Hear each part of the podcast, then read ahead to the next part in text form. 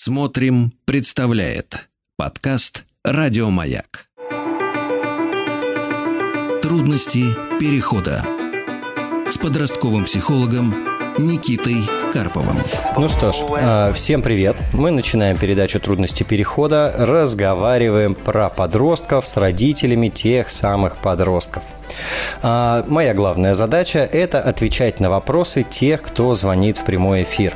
Напомню, телефон прямого эфира 495-728-7171 или на портале «Смотрим.ру» в разделе «Радио Маяк» программа «Трудности перехода» вы можете оставить свой вопрос письменно, а заодно, заодно послушать все предыдущие выпуски. Что ж, э, сегодняшнюю передачу хотел бы начать с новости безумно приятной для меня и, возможно, крайне полезной для родителей подростков.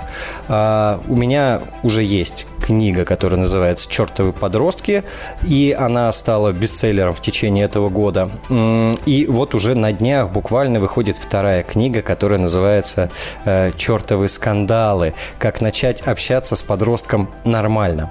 Если в первой книге речь в основном шла про особенности подросткового возраста э, и про то, как нам, родителям, сохранять спокойствие э, хоть какое-нибудь в этот непростой период, то вторая книга целиком и полностью посвящена тому, каким же образом с подростками выстраивать отношения.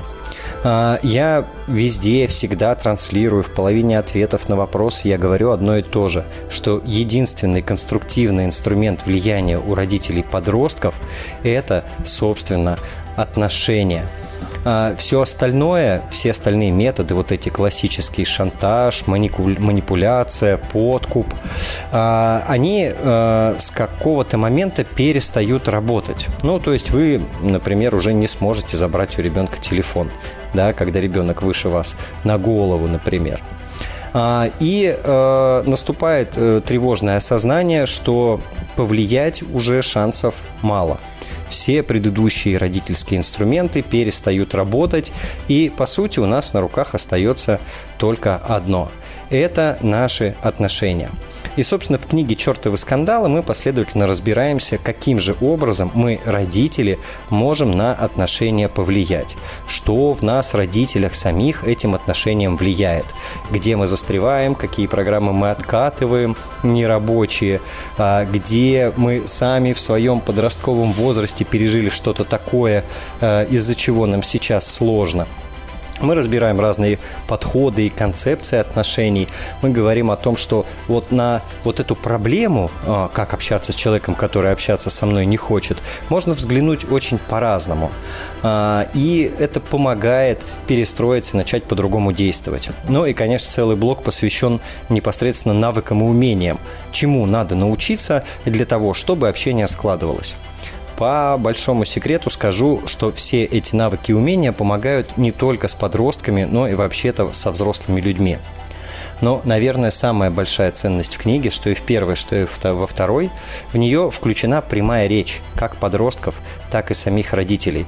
Э, в своих соцсетях я часто общаюсь э, и часто задаю вопросы, и в книгу включен, э, просто включено несколько десятков страниц, э, когда подростки, например, говорят о своих переживаниях про будущее, о том, о чем им важно было бы побеседовать с родителями. А родители делятся своим опытом и э, своими наработками, тем, что им помогает выстраивать отношения с подростками. В общем, на мой взгляд, книга получилась полезная. Уже сейчас на нее можно оформить предзаказ в Читай-городе, например. А, она называется «Чертовы скандалы. Как начать общаться с подростком нормально». Автор Никита Карпов. А, это я, и сейчас у вас есть возможность послушать э, «Дело ли я говорю». Напомню, телефон прямого эфира 495-728-7171. А сейчас мы побеседуем с Анной из города Химки. Анна, здравствуйте. Здравствуйте. У меня такой э, вопрос. Моей дочке 11 лет. Угу. Вот, скоро 11, ну, 11, короче говоря. Хорошо. А, значит, э, да, каждый день мы с ней очень тяжело прощаемся утром. Очень э, долго не отпускает меня. Вот мне надо уходить, я ухожу раньше, она рядом с нами, рядом, школа рядом находится, короче говоря, с домом. Я выхожу очень рано, и она уже встала к этому моменту. Но вот когда вот в тот момент, когда мне выходить, она очень долго меня не отпускает. Мама, мамочка, вот лезет на коленочки, вот э, как-то целует меня, заглядывает в глаза. И я чувствую, ну, мне тяжело уходить, ухожу с, тяжелым сердцем. В течение дня тоже мы какие-то там друг другу э, нежности. Очень часто она мне из школы пишет. То есть я понимаю, что э, вот, допустим, перемена, она мне шлет там какие-то сердечки. Я понимаю, что в этот момент, значит, она где-то сидит и пишет маме. Uh-huh. Ну, то есть, да. Потом еще э, такой момент засыпания. Ей нужно обязательно, чтобы я была в с ней в этот момент, пока она засыпает. То есть просто так она не пойдет, сама не ляжет. Я обязательно должна быть рядом. Я должна дождаться, пока она заснет. Если я ухожу раньше, э, ну, попрошу прошу ее, доченька, можно я все пойду там к себе? У нас uh-huh. двухуровневая кровать, она наверху, я внизу. Я говорю, дочка, мне нужно спуститься, я очень ну, устала, спать хочу. Она, ну, ну да, ну, конечно, иди, но ты же вот ты же, конечно, тебе же надо выспаться. То есть, ну, такие несчастные нотки в, в голосе, что я чувствую себя просто ужасно. Uh-huh. Чувствую себя плохой матерью, что я бросаю uh-huh. своего ребенка. Вот так. Что, где был упущен момент? Что мы, что не так во всей, uh-huh. вот во всем, что вы услышали? А Такое что с папой? Э, папы у нас нет и не было папы нет и не было. То есть вы всю дорогу вдвоем? Да. Угу. Хорошо. А есть ли у нее подружки? Как складывается общение? А, здесь такой у нас момент. Мы меняли школу, меняли класс. И, угу. в общем-то, она заводит знакомство, но сейчас вот пошла в новый класс по причине того, что очень был агрессивный педагог. То есть она его реально она его реально пугалась. Женщина uh-huh. была, математику преподавала. И у нее от страха, значит, просто паралич был у ребенка. Она не могла ни на вопрос нормально ответить. Все время были двойки по математике. Ну, то есть педагог единственной какой-то работающей моделью педагогической выбрала для себя только крик. Ну, кому-то из детей uh-huh. это Сейчас. нормально, но моя Давайте вообще переставала. Ага. Да, вот. И поэтому перешли мы в другую школу, ну, нет, в другой класс с другим классным руководителем. Вот она меньше месяца туда ходит. Вот я так подозреваю, да, что там не, не совсем все в классе, может быть, вот какая-то адаптация. Хотя вот в прошлом классе она достаточно быстро нашла uh-huh. подруг. Прям они сколотили такую компашку хорошую, там четыре uh-huh. девочки. Прям отлично все было. Если бы не эта учительница, которая uh-huh. так вот. А сейчас четвертый вот. класс или пятый? Сейчас пятый, пятый, да. А вот это поведение, оно началось или было всегда? Вы знаете, было вот сейчас усугубилось, а, или там усугубилось, вот, а, было, в общем-то, всегда вот так, такой ну, в большей или меньшей степени э, такая, она достаточно эмоциональная, она очень такая, если я даже там ударюсь, она услышит звук, что я там споткнулась, ударилась об uh-huh. стул или там что-то, даже если я не, э, ну, как бы не вскрикнула, как бы не подала голос, что я там умираю, uh-huh. кровью истекаю, она вскрикнет, ой, мама, мамочка, что случилось? Да что ж ты, я не знаю, вот я цела, все, руки целы, uh-huh. ноги целы. Uh-huh. Ну, вот, вот такая очень эмоциональная. У нее есть увлечения, секции, кружки? Да, она ходит на театральный кружок, она ходит на танцы. Ага. Да, есть, да. Ну, то есть фактически вы не очень много времени вместе? Совсем немного. Очень угу. мало. С утра вот мы прощаемся и угу. видимся только поздно вечером. Я в 8, полдевятого только приезжаю домой, очень далеко работаю. Угу. Хорошо. Э, смотрите, ну, сейчас немножко гадание по воде будет, потому что, конечно, надо бы больше подробностей, но время эфира у нас угу. ограничено. Э, здесь несколько вижу составляющих. Первое – это ее характерологические личностные особенности. Похоже на трепетная, тревожное, может быть, даже. А, и, ну, это то, что влияет на все поведение, на все отношения, на все решения. А вторая история – это ваша э, личностные особенности и ваша трепетность, да, и включенность в нее. Вот. И третье, вот это ваша история, в которой вы все время вдвоем. А, обычно следствие такой истории – это такая очень прочная связь а, соответственно, когда возникает напряженная ситуация во внешнем мире, то обычно ресурс и такую защиту ищут вот в этой прочной связи.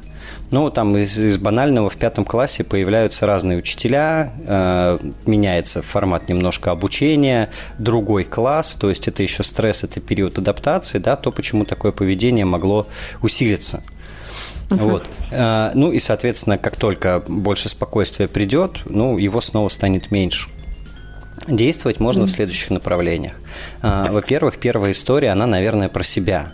А, я не знаю, там вы общаетесь с психологом, не общаетесь, но вот ваше реагирование, вот то, что у вас там боль душевная раздирает, да, на все mm-hmm. эти моменты трогательные, оно такое ну, вот здесь хорошо бы реагировать чуть спокойнее. Ну, понятно, mm-hmm. что уговорами себя это вряд ли можно сделать, mm-hmm. но вот работая с психологом вполне э, это реалистично. Mm-hmm. То есть катастрофы не происходит, да, даже, ну, вот сейчас такую аналогию приведу, может быть, чтобы драмы немножко убрать. Если были у вас когда-нибудь домашние животные, э, вот знаете, как они смотрят, когда голодные? То есть они выглядят да, так, как у нас будто есть бы их кошка, не... она, а, нам, ну, да, она нам очень помогает. И, конечно, я очень mm. рада, что она она, моя дочка очень с кошкой близка с, на, с нашей. Ну, угу. если бы не кошка, она бы тяжелее еще переносила одиночество. А так кошка это угу. все, это для нас весь мир. Ну, я, да, я к тому, да, что я, я голодное понимаю, да, да, животное смотрит... очень хорошее. Да. да, так как его не кормили целый год. Вот здесь примерно такая же история происходит. Да? Очевидно, фактически у дочки вы есть. Да, и есть утром, есть вечером. Вот, э, то есть, ну, это не требует, э, ну, это такой драматической реакции от вас по крайней мере. У нее есть наработанные уже формы поведения, психологического реагирования, ну вот такие. Вот, это первое, что можно, чтобы вы меньше страдали, по а, большому счету.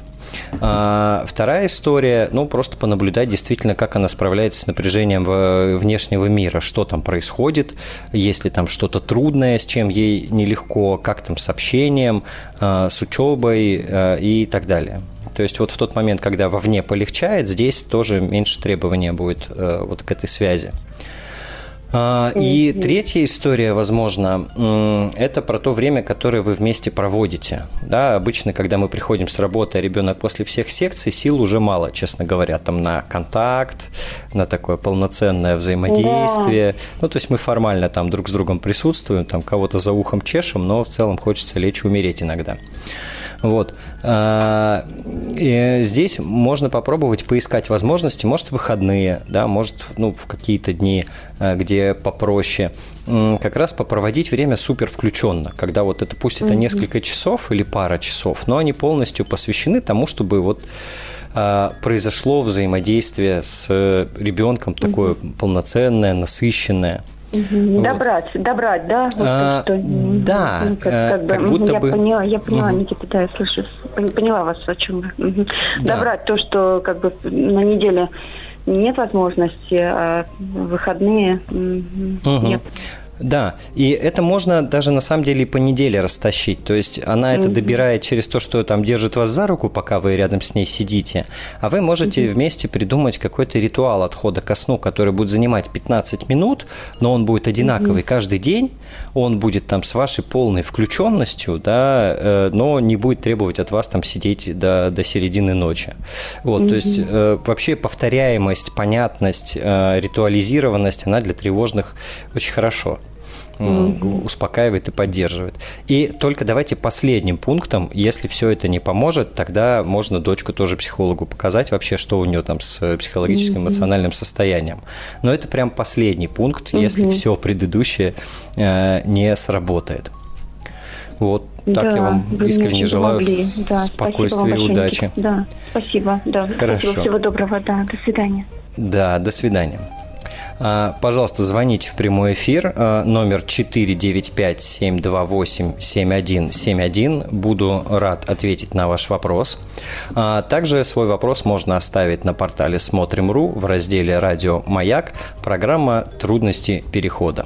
Заодно там можно послушать все записи предыдущих передач. Трудности перехода с подростковым психологом Никитой Карповым. А, что ж, а, продолжаем наш разговор про подростков с родителями подростков. Задать свой вопрос можно по телефону 495-728-7171 или письменно на портале «Смотрим.ру» в разделе «Радио Маяк» программа «Трудности перехода». А сейчас на связи Анна из города Санкт-Петербург. Анна, добрый вечер. А, добрый вечер, Никита.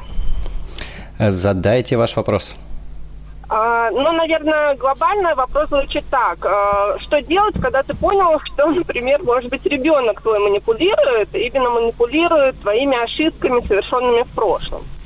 Это, наверное, такое суть вопроса. Ну, дальше... Хорошо, но точно нужны примеры, как минимум сколько лет ребенку и о чем речь. Да, а, дочка, ну вот скоро будет совсем 16 лет, а, соответственно, а, есть второй ребенок, разница 8,5 лет у них. Ну, соответственно, что регулярно возникало возражение, да, что вы больше внимания ребенку младшему уделяете, что вы его больше любите, чем меня когда-то любили и так далее и тому подобное. Семья полноценная, дети долгожданные.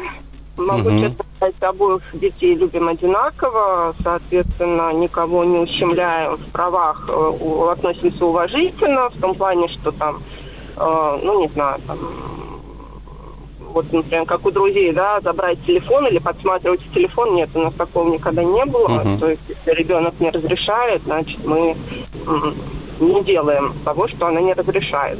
Или, например, э, когда были трудности в школе, да, мы предлагали репетитора, ребенок был категорически против, то есть мы, ну, против, то есть мы наняли репетитора только когда ребенок был готов, да, дочка захотела, uh-huh. мы, значит, э, готовы всегда. А сейчас, э, в последнее время, то есть были проблемы. Основная ко мне претензия, что я, ну, у меня были определенные проблемы со здоровьем, в определенном возрасте ребенка, когда mm-hmm. ей было там э, первый, второй класс. А, соответственно, гормональные проблемы, а, поведение мое было не всегда может быть адекватным. Мы с ней разговаривали эту тему два года назад, э, откровенно, все проговорили.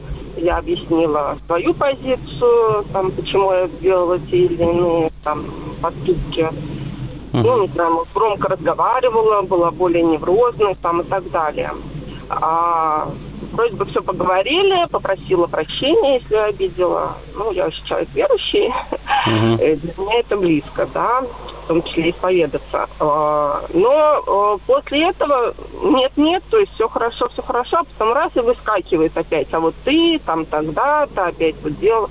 Я говорю, ну мы это уже прошли, мы это обсудили. А, и вот сегодня было просто, сегодня как раз был диалог, и я села в машину, и тут ваша передача. А, Очень удачно. Мне, я подумала, что это знак, да. И вот сегодня мне в очередной раз вот это все, как сказать, высказали, что я все делала неправильно, но я же не отстаивала, в принципе, угу. да. А я говорю, ну хорошо, давай двигаться дальше, что мы в будущем, э, в будущем-то я уже не совершаю такие ошибки, так чего она хочет-то? Она хочет, э, э, я думаю, что она хочет более такой душевности. Я, если честно, человек э, совсем не э, душевный, лиричный, да, так uh-huh. сказать, не трепетный, более такой продуктивный, конструктивный.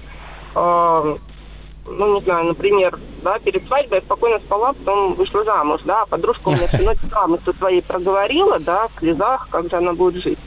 Uh-huh. То есть, э, если принял решение, значит, ты следуешь. А она хочет, чтобы я была более, ну, открытой с ней, может быть, какой-то был более, э, близкий диалог, э, но я не умею этого. Я бы, может быть, и с радостью, но а. Так а вот она так манипулирует, как вы говорите, и чего в результате? Дальше-то что происходит? Алло. Так, э, с Анной, пока мы восстанавливаем связь, я начну, собственно, отвечать и начну комментировать.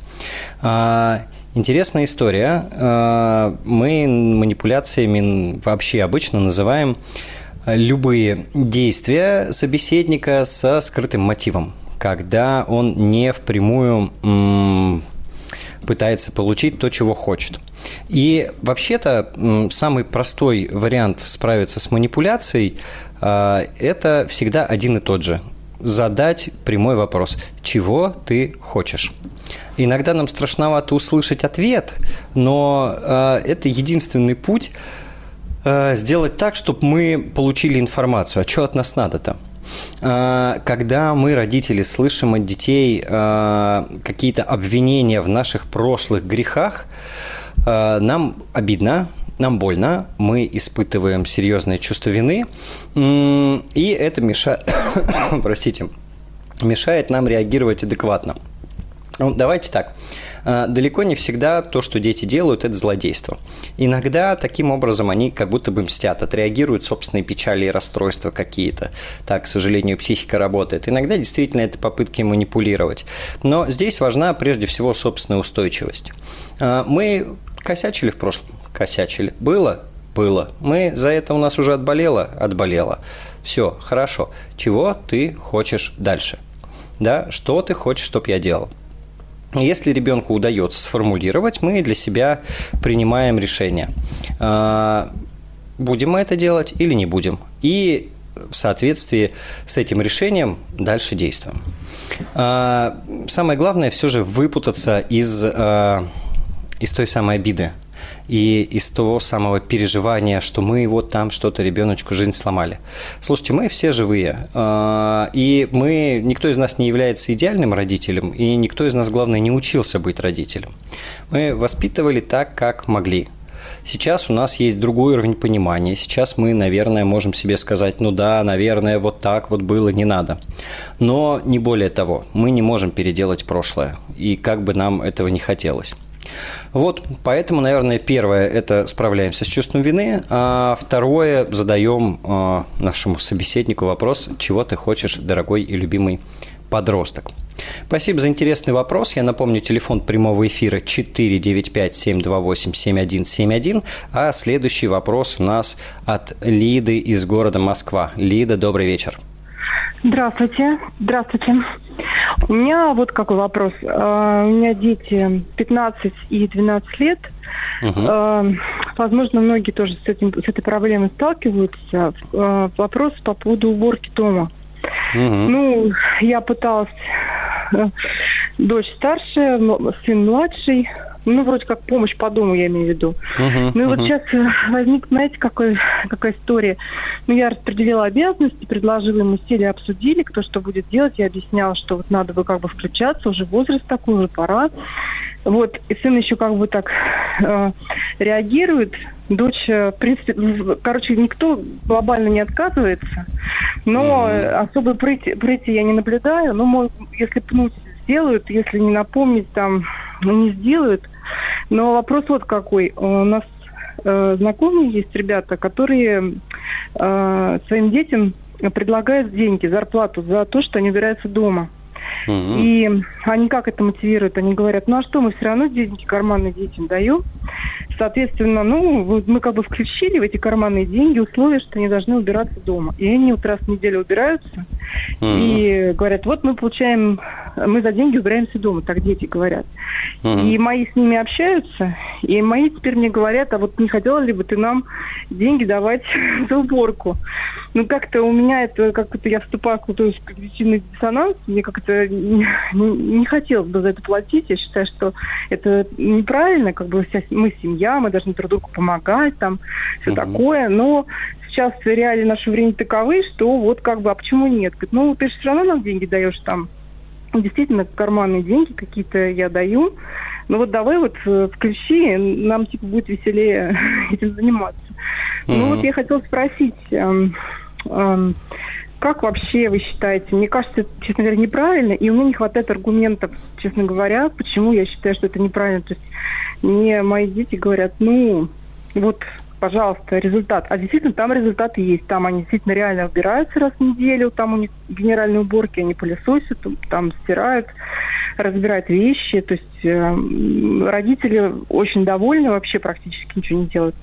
А у нас дома как бы, ну, как я занималась уборкой, так я и занимаюсь. Там. Мне хочется прийти с работы и чтобы у меня было там хотя бы грязной посуды в раковине не было. А оно там, если я не позвоню, скажу, вот я через полчаса приезжаю, вот она все равно будет там грязная стоять. Ну, типа вот, вот такая история. Угу. А Или что вам мешает поздно, начать платить? А я вот, ну вот я хотела спросить, что Меня спросить, что вам мешает? Да, что психология на эту тему.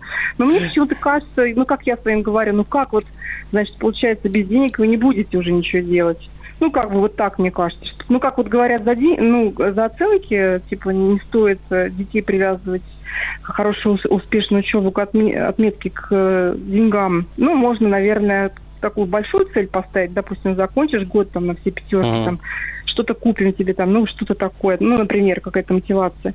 А вот в плане уборки это же как бы, ну, ежедневный труд или раз в неделю, ну, как уж они сами там, допустим, договорятся. Мне кажется, что это неправильно. Вот не знаю, что делать. Слушайте, а, очень интересный вопрос, хочется развернуто про него побеседовать. Сейчас прервемся на две минуты и продолжим разговор. Трудности перехода. А, я напомню, телефон прямого эфира 495-728-7171, а мы продолжаем разговор с Лидой. Лида, вы тут? Да, я здесь. Да, а, отличный вопрос. Дети, подростки начинают требовать платы за домашнюю уборку, потому что друзьям платят. И у, у Лиды сомнения. Есть внутренний протест, но не хватает аргументов. Все так? Да, да, в общем-то, да. Угу. Хорошо. Вы хотите, чтобы я вам помог подобрать аргументы?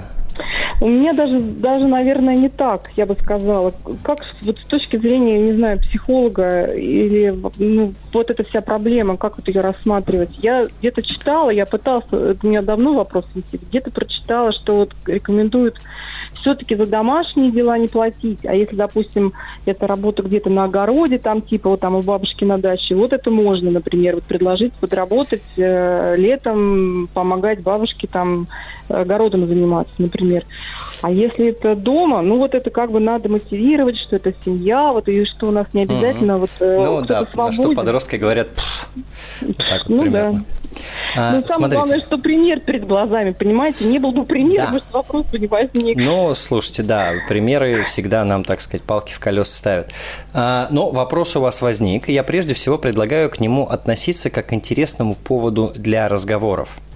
А, есть позиция про то, что это часть домашних обязанностей, которые есть у всех. У всех есть своя деятельность, там учеба или работа, угу. есть домашние обязанности.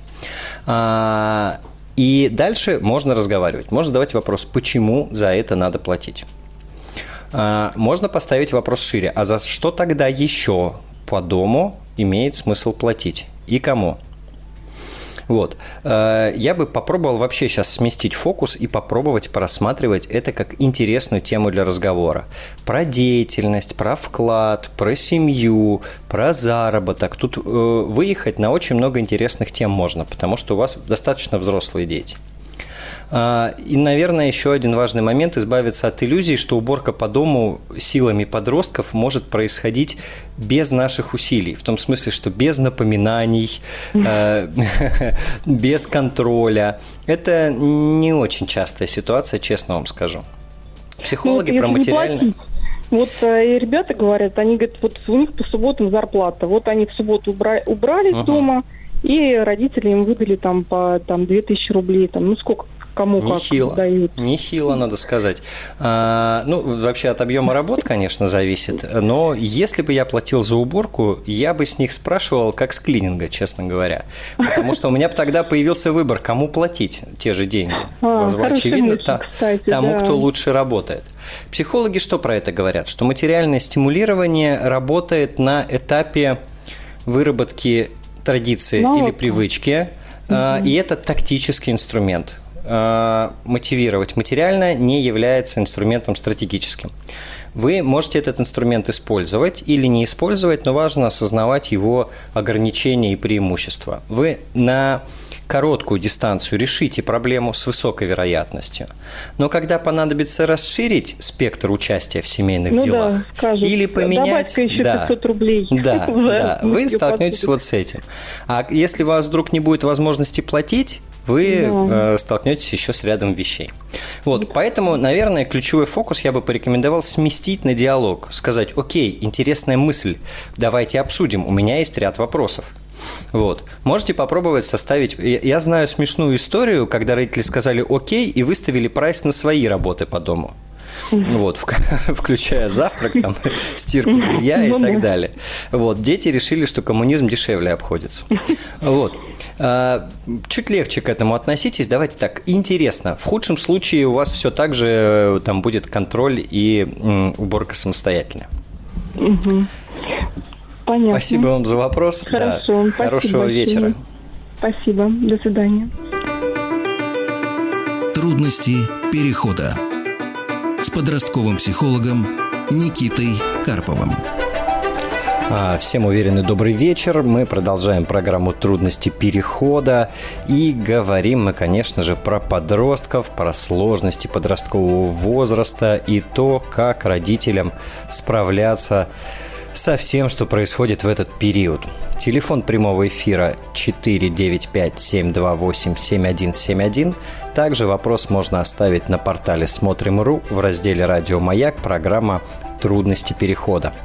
А сейчас мы поговорим с Виктором из города Москва. Виктор, здравствуйте. Добрый день. Добрый вечер. Да, задайте ваш вопрос. А, Моя ситуация немножко, наверное, банальна для мужчин. Э, у меня двое сыновей, которые в данный момент э, первоклассник и третьеклассник. Вот. Uh-huh. Возраста, в смысле, первый да. и третий. Проблема в том, что они сейчас уже длительное время, больше полугода проживают э, отдельно с мамой в другом городе. Uh-huh. Вот.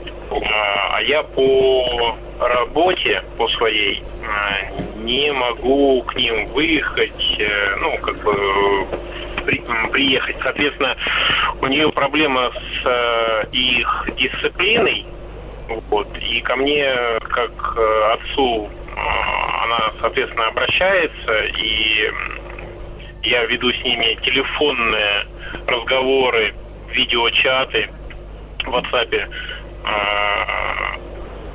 uh-huh. о их, так скажем, воспитании. Но понимаю, что это, это совсем не то. Это, конечно, не может заменить живого общения, потому что в моем присутствии э, дети ведут э, себя совсем по-другому. Вот. Uh-huh. А, а, с ней а из нее вьют э, веревки. И мне, соответственно, я переживаю по этому поводу, потому что не могу помочь э, супруге так, как хотел бы.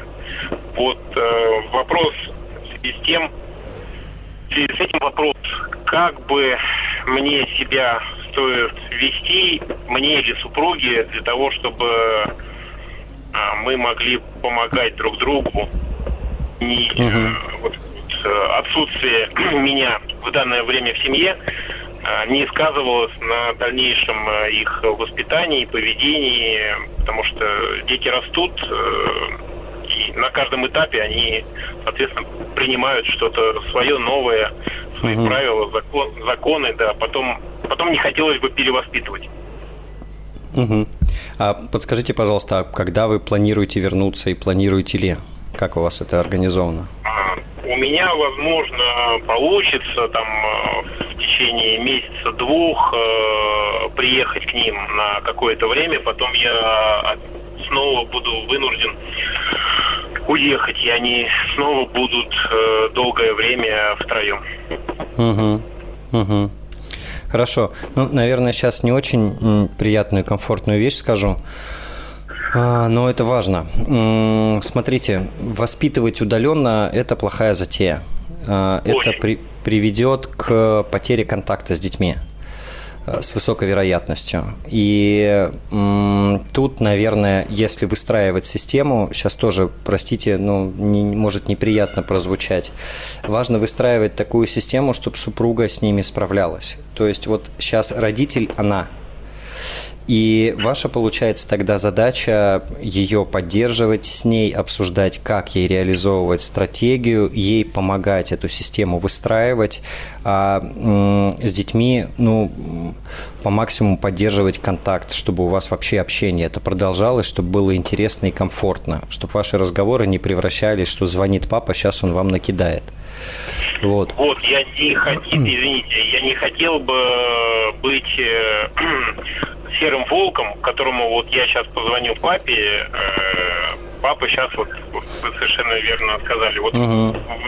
в, в данного героя я не хотел бы превращаться, у нас были вполне нормальные такие пацанские дружеские отношения.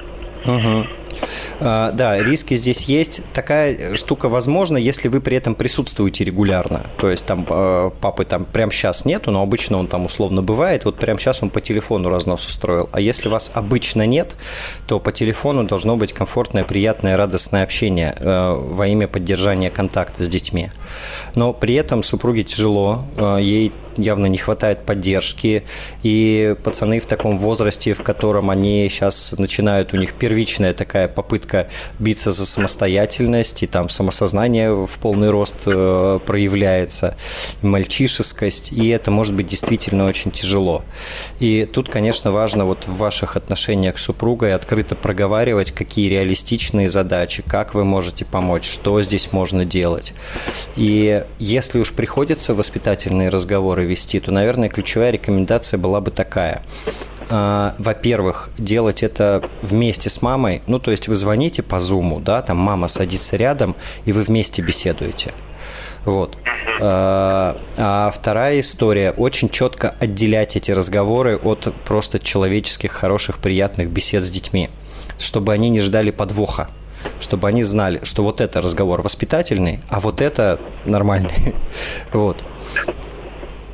Вот эти две штуки помогут хоть как-то баланс в данном случае удержать. Но от вас, конечно, потребуется много внимания жене, а, э, много выслушивать, много разговаривать, предлагать варианты и так далее. То есть, по сути, надо выстраивать систему, как будто она одна, да, с ними. Вот. Э, удаленно мало шансов повлиять, много шансов добавить напряжения. Вот. Наверное, ну, вот это ключевое здесь, можно сказать. Да, потому что они в разговоре со мной все понимают, э, обещают исправиться, все свои ошибки озвучивают, э, как бы, но потом буквально через 5, через э, 30 минут э, мне снова звонок и все снова здорово. Угу. Вот. Но у них не тот уровень саморегуляции, чтобы, ну, еще прям по возрасту, чтобы услышать по телефону и прям поменять свое поведение. И супругой я бы договорился, э, чтобы она звонила про них рассказывать, там, жаловаться или требовать вашего вмешательства не в их присутствии. Вот, потому что, ну, так, еще больше напряжения становится.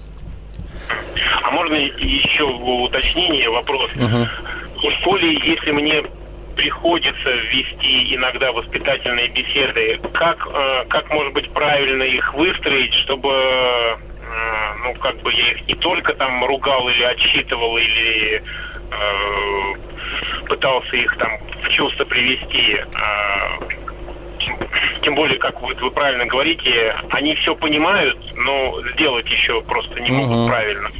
Uh-huh. Слушайте, ну тут главное для себя цель сформулировать. Вы что хотите в результате разговора?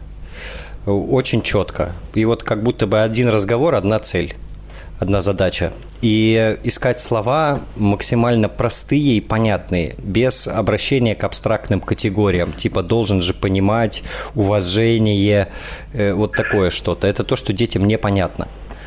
Вот. Э, каких конкретно действий вы от них хотите? Или какие конкретно действия у вас вызывают такую реакцию?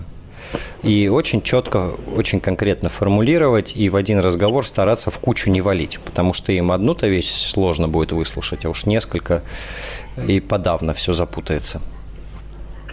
Я вас понял. Спасибо большое. Хорошо, Виктор, спасибо вам. Хорошего вечера.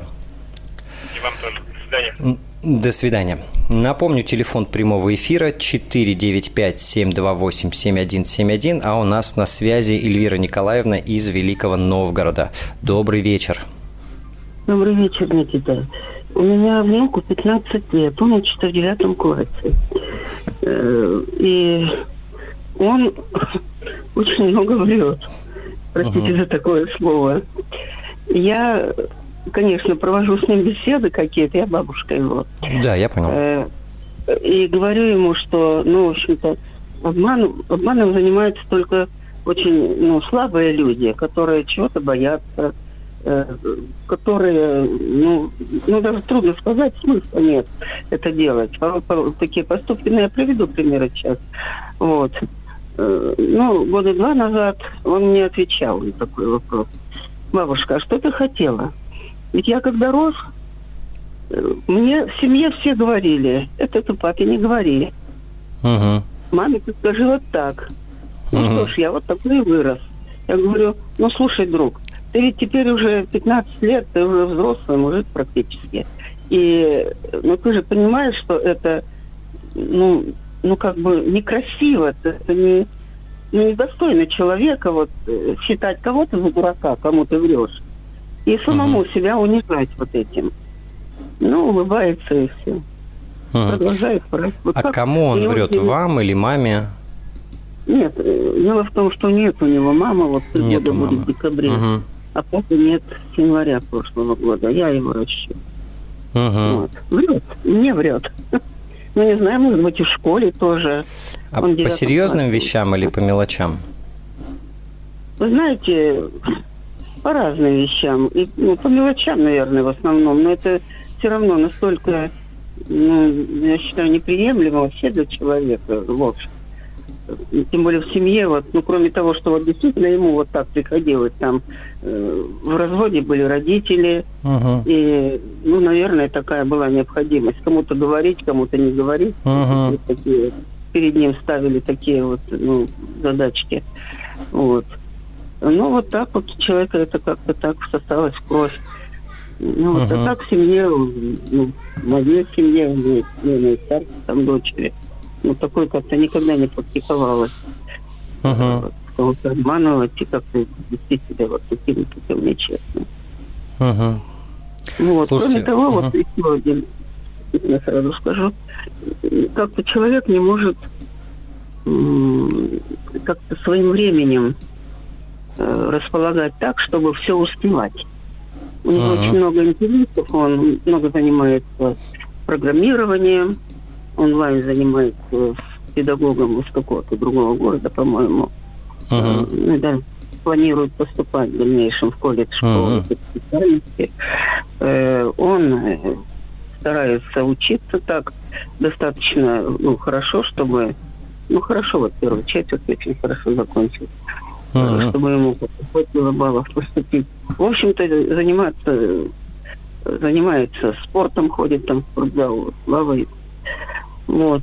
А вот это вот вранье, ну, это просто... И вот разбрасывается вот по времени. Начинает, а потом бам-бам-бам-бам, время ушло. Uh-huh. Uh-huh.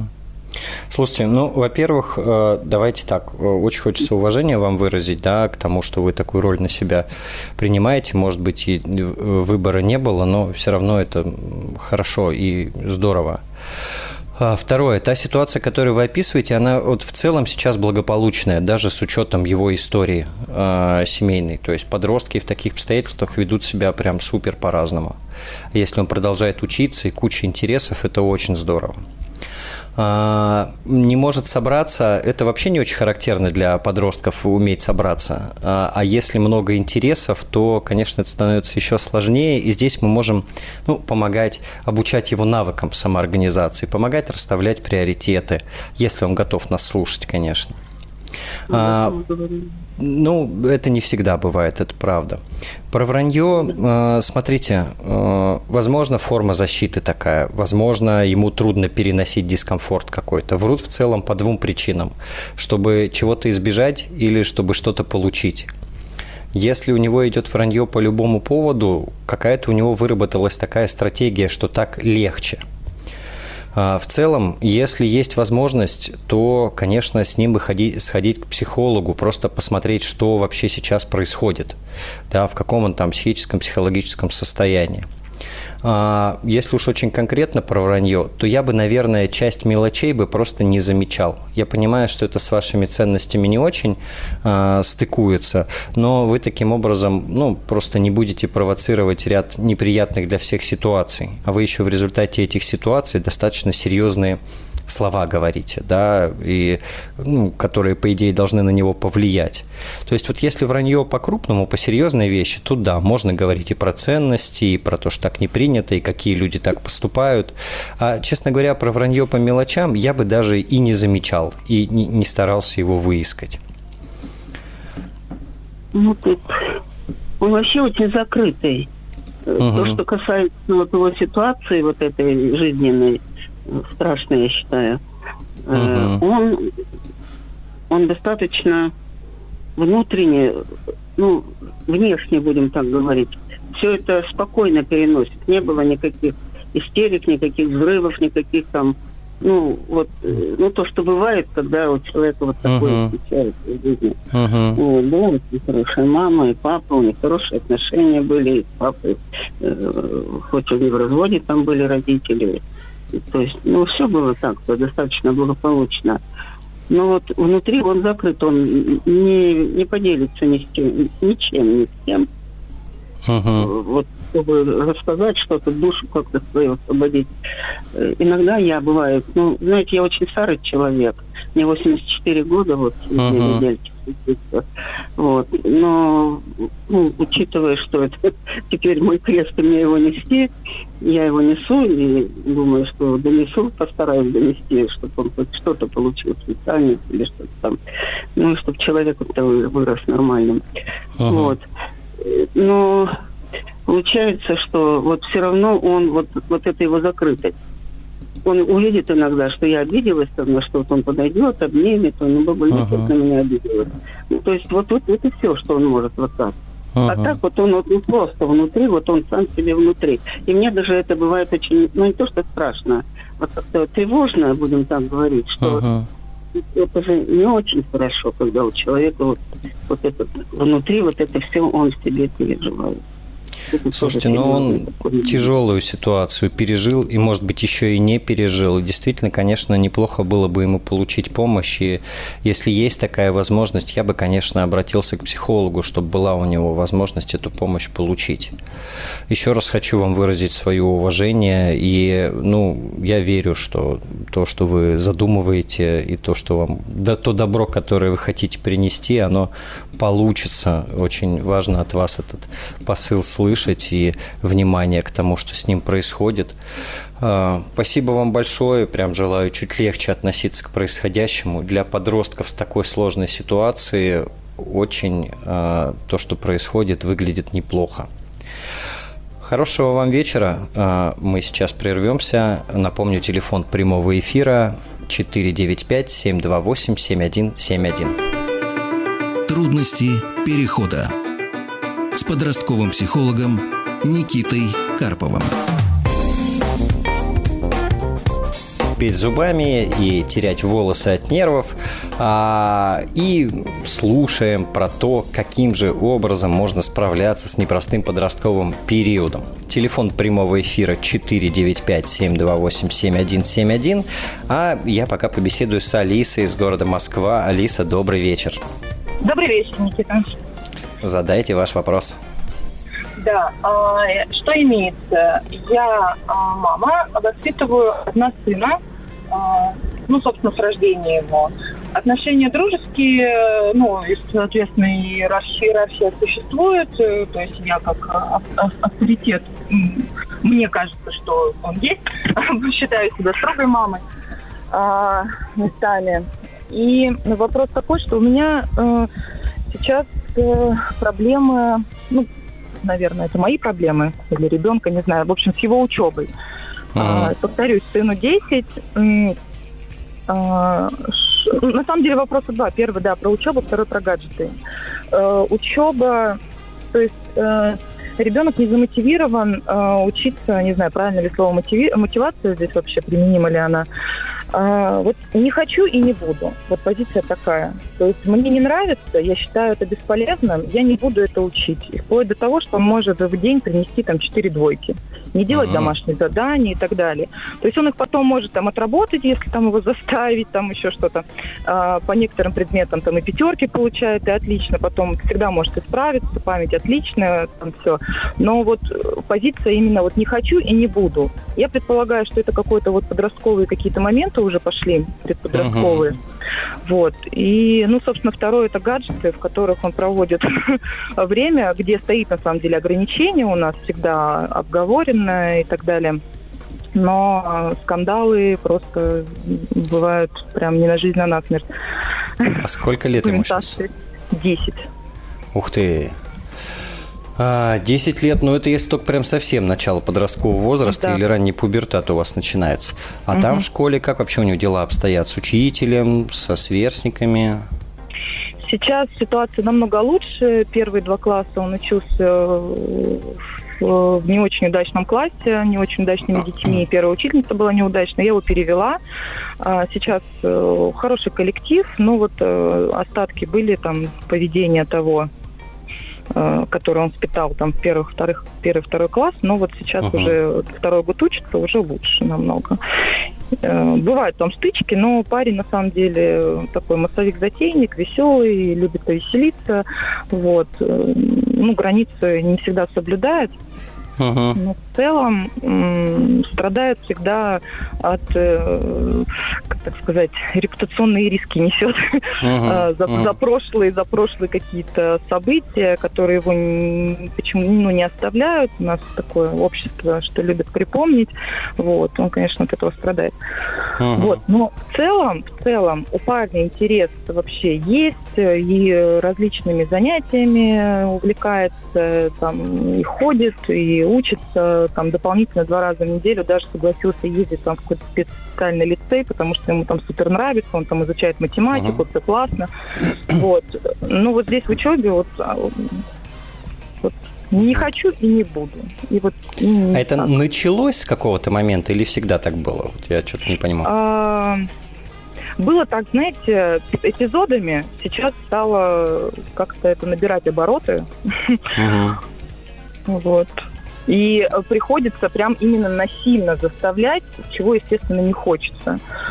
Mm-hmm. Поэтому я не знаю, как, как уже разные варианты читала и смотрела, и к психологии уже и обращалась, и не могу найти инструменты, которые бы как-то вот урегулировали этот вопрос. Угу.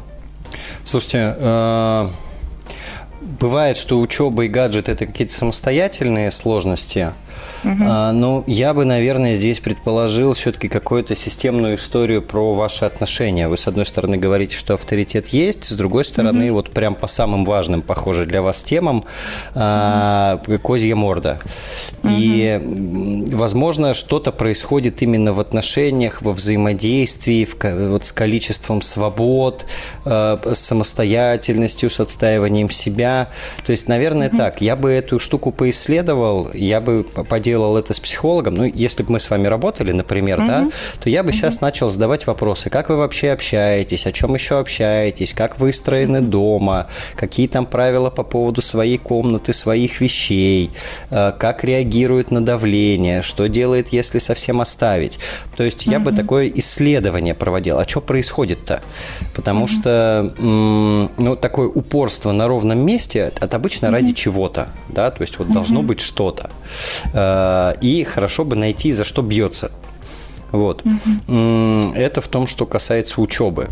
Вообще 10 лет, если не начался подростковый возраст, то угу. обычно надо искать причину в школе. Что там, угу. что там неладно. вот. скажу еще, вы сказали, можно? Да-да.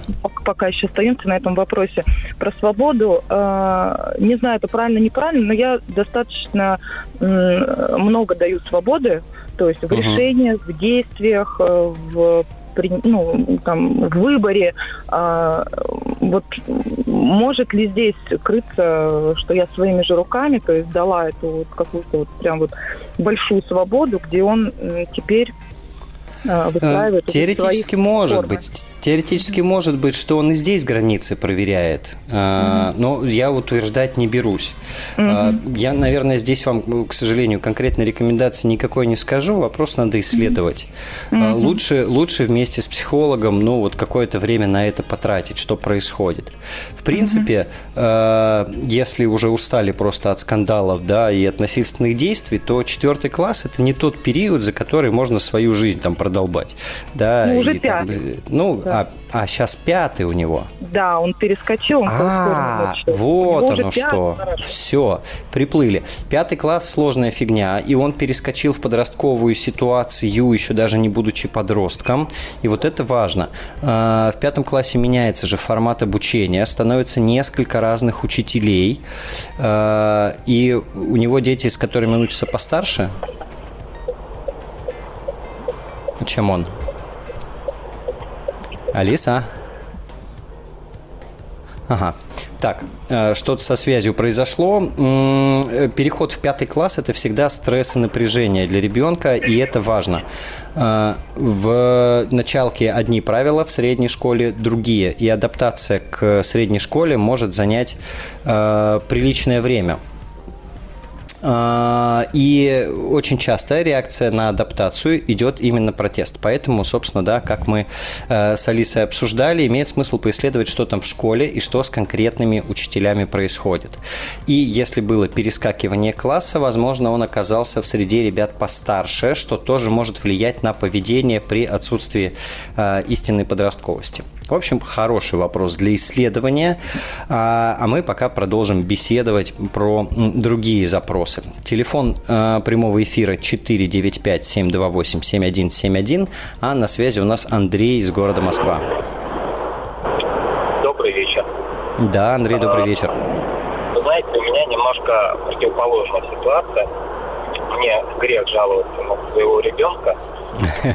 А, причем, как бы вот ему тоже 11 лет, а, он проучился, это как ускоренная началка, или как там называется, когда он перескочил через класс. Угу. Он в 11 лет сейчас учится в шестом классе. Ого. Вот. И у него нет проблем э, не в общеобразовательной школе, все хорошо у него, у него нет проблем в музыкальной школе. А, он учится у меня в классе. Вот, э, я тоже просто преподаватель. Uh-huh. И у него нет проблем в спортивной школе, он не увлекается гаджетами. Единственное, что у него есть одно увлечение, он очень любит, как там называется, дуалинга или телинга, где язык, э, языки uh-huh. изучает. Uh-huh. Вот. Э, но у него есть проблема в школе. Он мальчик очень добрый, и увлекается настольными играми, рисует, сам их сидит. Угу. Эти игры никому не нравятся. В школе он хочет со всеми поделиться, но над ним смеются, его начинают булить. Может быть, потому что ребята постарше там учатся на год, да, вроде бы как один класс. Вот. Э, он очень терпеть не может, когда матерятся. К сожалению, в этом возрасте у них это модно. Э, он начинает детей э, как бы немножко, ну, так скажем, воспитывать э, говорит, что так нельзя, с учителем спорить нельзя. Он даже подумывает уже, хотя он эту школу очень любит, но подумывает э, уходить из нее, потому что на уроках невозможно слушать предметы, предмет ему очень нравится, uh-huh. интересно. Все кричат, шумят, на голове ходят. Uh-huh. Э, это мне чем-то напомнило моего старшего сына. Он у меня от другого брака. Но вот была похожая ситуация, также в школе все было прекрасно. А, вот окончил он в этом году МГУ с золотой медалью. Э, как бы вот похожие. То есть это либо мое uh-huh. воспитание было, я не знаю, с чем это связано. Или генетика, а, или так сложилось. Да, может быть, так сложилось. Вот что делать? Ребенку сказать, чтобы он учи, как бы был на, ну, вместе с ними, на их языке общался, но я не могу, потому что я против этого. Как мне найти себя в, в этом обществе, в этом... Э, я не могу сказать, что он какой-то, извиняюсь, как в наше время говорит, ботаник там. Mm-hmm. Нет, он очень активный, он очень спортивный, он очень такой, как бы... Э, но он воспитан, а... знаете, в духе, в духе э, советского времени, то есть так угу. скажем, то есть вот оттуда. Угу. Слушайте, что делать? Ну, я, наверное, коротко отвечу. Он оказался в сложной ситуации, в неподходящей среде. Э, в среде, с которой у него расходятся интересы, там, культурный уровень, возможно. И э, сейчас он э, ну, это, я не знаю, как новобранца отправить к дембелям. Вот примерно такая же история получается. И э, ему слишком резко надо набрать социальный... Алло, алло. Слышно? Алло. Алло. Э, слишком резко ему надо набрать социальные навыки. А Трудности перехода. А, мы продолжим разговор с Андреем. Андрей, вы тут? Да, к сожалению, ага. просто за рулем, может быть, связь немножко... Да. Бывает. Чуть-чуть я вот, собственно, не договорил. Ключевая идея в том, что здорово, что у вас такой парень, а, классные у него есть особенности, интересы, и он оказывается сейчас в неподходящей среде. Ни по возрасту, а, ни по собственно, интересам, не по ценностям, наверное, э, которые вы э, транслируете, которые вы воспитываете. И тут у вас, по сути, два пути. Или искать подходящую среду, его туда помещать, или обучать мимикрировать да, э, упрощаться, менять интересы, э, ну, собственно, все то, что вам делать не хочется. Э, такого варианта, что он сейчас быстро дорастет, быстро станет сильнее э, и умнее окружающих, э, чтобы иметь возможность там налаживать контакты и комфортно себя чувствовать, ну, здесь шанс не очень большой, я вам честно скажу. Э, эффективнее всего будет смена среды. Ну, я думаю, что поменять-то там особо ничего не изменится. У нас сейчас все школы такие. А, ну, дело, во-первых, это возрастная история, потому что год разницы это может быть очень много. Ну, он, грубо говоря, еще в младших школьниках, хороших, образованных, начитанных, умных, а они уже в младших подростках. А, и тут уже уровень интеллекта и начитанности не имеет значения. И это проблема, с которой сталкиваются те, кто раньше идут в школу, как раз при переходе в среднюю ну или те, кто перескочил. То есть базово хотя бы вернуться на уровень своего возраста. Он там будет умнее всех, но ему будет легче социализироваться, легче э, занять положение в классе, меньше травли, меньше буллинга. И, ну, это будет другая позиция. Понятно. То есть мне, в принципе, ни, как бы, как отцу ничего не менять. Ничего ему объяснять а, не надо. Ну, вы можете продолжать объяснять, что мир разнообразный, но от этого ему легче прям конкретно в классе налаживать отношения не будет. Угу. Хорошо, и вот такой еще вопросик. Э, он у меня как бы очень любит э, мягкие игрушки с детства, которые uh у него были. Вот он к ним относится очень бережно, в связи с тем, что у него такая ситуация, у него друзей, так скажем, не очень много э, в школе, но они очень такие как бы ценные для него. И некоторых друзей заменяют у него его любимые мягкие игрушки, так скажем. Uh-huh. С ними ездит отдыхать, вот берет там две uh-huh. игрушки с собой. Э, а мой папа, дедушка его над ним как бы посмеивается в этом плане, говорит, хватит их возить, что ты с ними таскаешь, uh-huh. что мне в этой ситуации делать, что мне папе говорить, или что мне ребенку, опять же. Слушайте, Потому что а, я, честно, я uh-huh. не хочу менять что-то. А, не хотите менять, не меняйте. Ваша тогда задача выступать буфером и транслировать папе, что вам ок, и что пусть будет так по большому счету это у ребенка такая компенсация. Он сильно взрослый в одном месте, но при этом он еще на самом деле не такой взрослый. Ну, да. Поэтому, да, для того, чтобы оказаться условно на свой возраст, должно быть где-то сильно детское в другом месте. Пока это не является проблемой, и папе можете так сказать, что умный психолог сказал, что это не страшно. Вот. Ну, хорошо. Спасибо вам Спасибо. большое. А, да. Хорошего вечера вам. Э, до свидания. И мы успеем, наверное, еще один разговор. У нас э, здесь Ольга. Ольга тоже из города Москва. Ольга, здравствуйте. Да, добрый вечер, слышно? Да, у нас прям чуть-чуть времени. Задайте ваш вопрос, да. попробуем а, успеть. Вопрос вот какой. Ребенку 19 лет, он поступил в институт после колледжа. Угу. А, и э, сходил к психологу сам на днях, не объясняя причин, и э, пришел на разговор ко мне и сказал, что он э, готов э, уйти в академ, Он угу. хочет самореализовываться, трудиться и так далее. На что я ему сказал, ну у тебя же будет перезачет дисциплины, у тебя не будет трудностей с первым курсом, да? Угу. Я говорю, как-то это неправильно. А, тем более мы платим за это обучение. Вот. Э, он говорит, это было не мое решение, и все. А, и когда я спросила, может, у тебя проблемы с девочкой, и он дал свечку тут. То есть а, куча была, ну, такого негатива, и он убежал на улицу никуда. Угу. Слушайте, я не знаю, а, что делать. А, услышу вас. А, ну, во-первых, не ребенок, давайте так. А, уже такой немножко, не, немножко взрослый дядя. Похоже, есть какая-то проблема, есть проблема эмоциональная, и резких решений, наверное, хорошо бы не принимать и немножечко инвестировать время в то, чтобы наладить контакты, попробовать поговорить. Академ – это инструмент сейчас. Для него решение какой-то задачи выглядит так, как будто его бросили, потому что он, я не знаю, там, ну, кто-то, маменькин сынок. Вот и он резко Нет, решил он сначала с удовольствием бежал туда, ему понравился я... институт и то, что девочки в группе, а сейчас угу. почему-то вдруг какое-то отторжение. Ну, что, похоже, что-то произошло. Он сейчас перекипит угу. немножко, и ваша задача выстроить контакт, общение, понять, что произошло. Для этого важно сейчас не спорить активно, не называть это решение глупым, не рассказывать, как он много потеряет. А с решением конкретно можно просто тянуть время чуть-чуть сказать, да, окей, давай подумаем, как это сделать грамотнее. Вот. Вполне возможно, если эта ситуация свежая, то он просто ее перекипит сам по себе. Но э, если чисто технически, я бы тянул время по возможности, не спорил и искал возможность начать разговаривать о том, что произошло на самом деле. Да, что за эмоциональная волна и как можно его задачу, она же какая-то есть, эта задача, э, каким образом его задачу можно решить другим способом. Но это можно только если вы э, сможете с ним пообщаться без назиданий. Вот потому что понятно, что у нас тоже состояние нервное и тревожное. Тут институт, тут мы платим, и тут все так как будто бы лесом пошло. Но ну, пока еще не... армия. И тем более.